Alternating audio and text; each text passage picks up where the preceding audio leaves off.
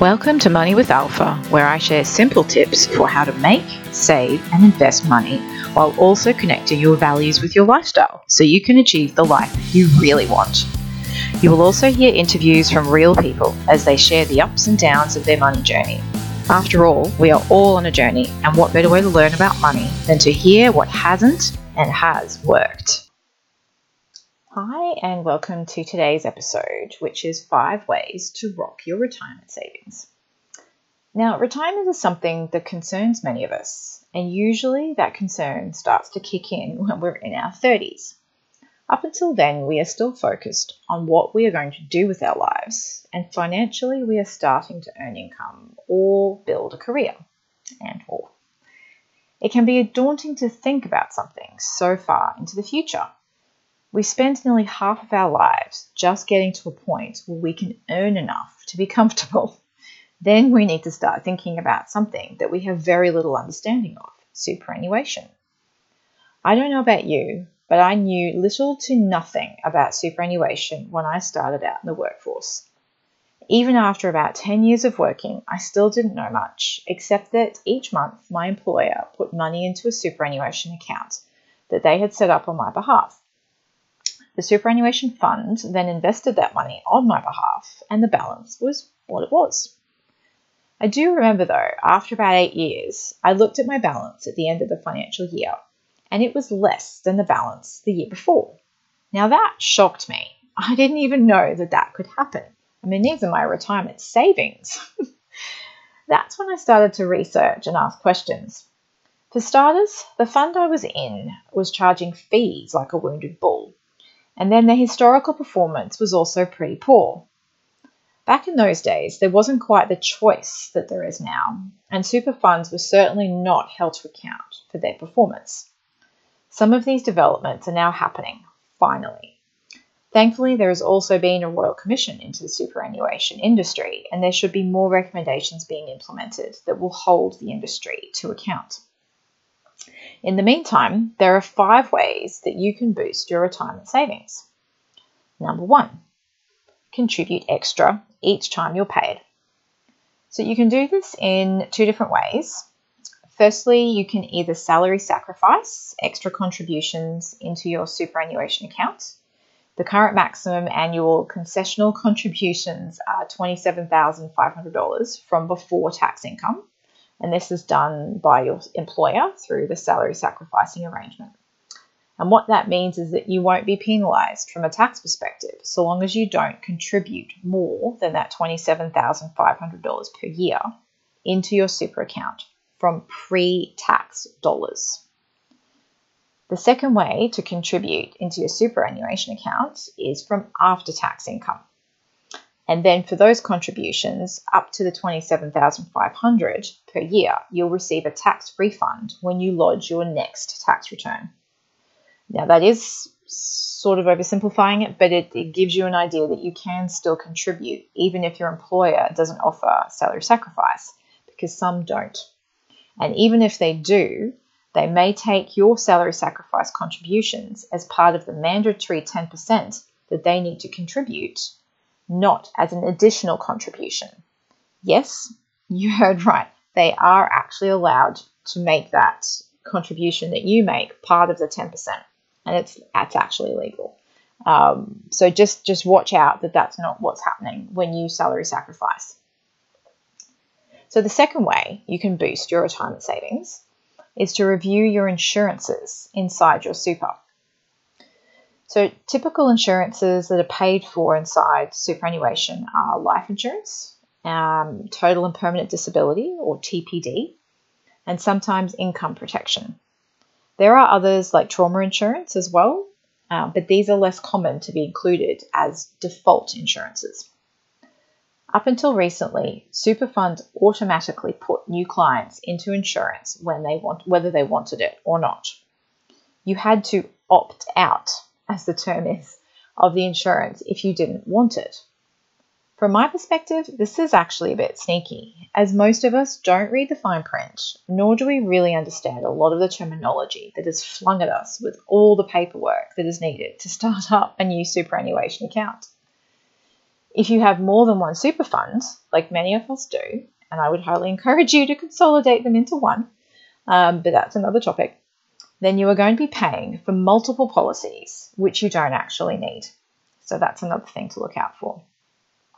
Thankfully, one of the recent changes to the industry is for the insurance now to be an opt in system where you have to actively choose or select to include insurance.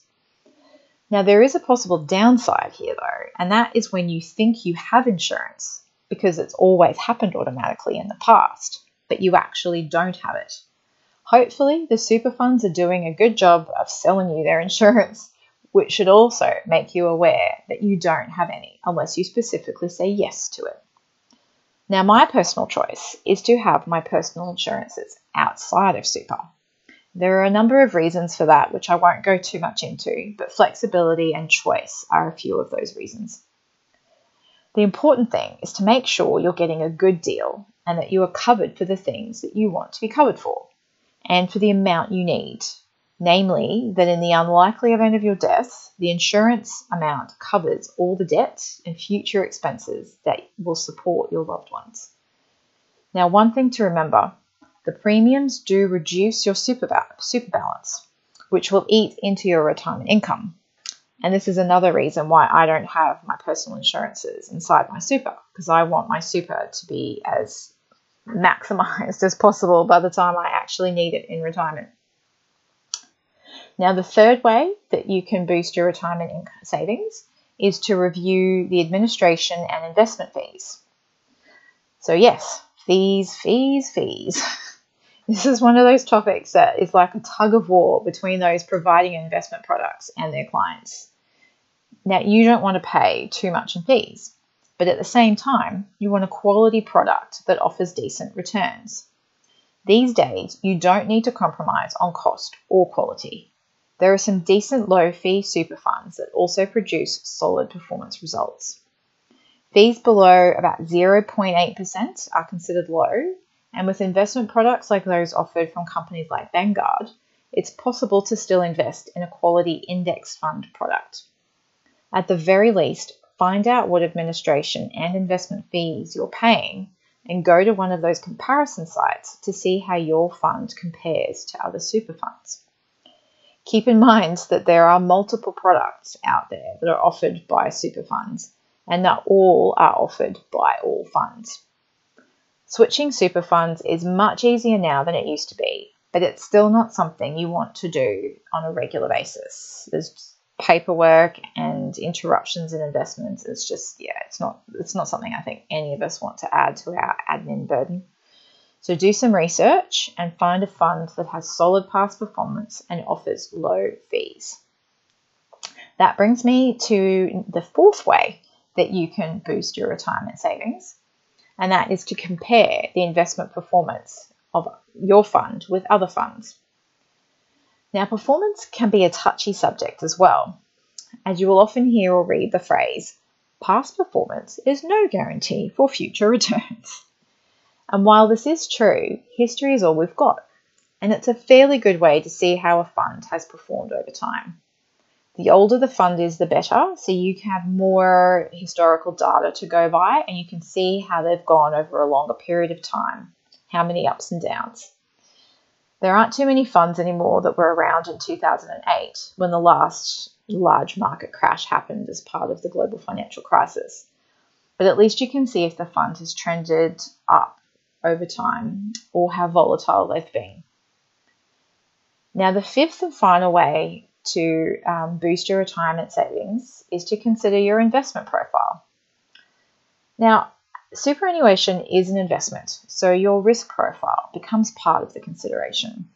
This, paired with how many more working years you have left until retirement, will help you to decide if you are in the right product or products within your super fund. Because super funds now quite often will allow you to choose multiple investments or products to create your portfolio. With choice also comes more responsibility. So there's there's ups and downs to to everything. As an example, my husband is just over 10 years older than me, so his risk profile is a little different to mine. Even though we are both moderately risky investors, he is closer to retirement and therefore has less time to ride out any substantial dips in the share market. So if there is a crash, he doesn't have as much time to wait for it to increase over time as I do. So he's now chosen to change his investments in his super fund to be more conservative. Now, that's not to say I want to see my super balance lose a lot of ground. You know, I've worked hard for the money I've put in there, so I don't want it just wiped out. But I know that I do have more time to wait for it to bounce back, which history has shown us that the market always does. But again, um, we never know for sure what's going to happen. So it's hence why it's called risk. So those are the five main ways to boost your retirement savings. Now, you don't have to be an investment guru or even a highly financially savvy person to be able to do this. If you do feel very anxious about it, then you can certainly seek out the help of a financial planner where you're really unsure and you want something extra to help your super along. Hopefully, you're now a bit more aware of the types of questions and the terms that you need to be able to talk to a professional about so that you can find the right professional to help you. But otherwise, take a good look at your super, check out what investments op- options they offer, review their fees, and importantly, most importantly, contribute as much extra as you can. Again, regular, consistent saving will always benefit. So I hope you found that useful. Um, feel free to send me any questions that you have to alpha at money-madesimple.com.au. All the best.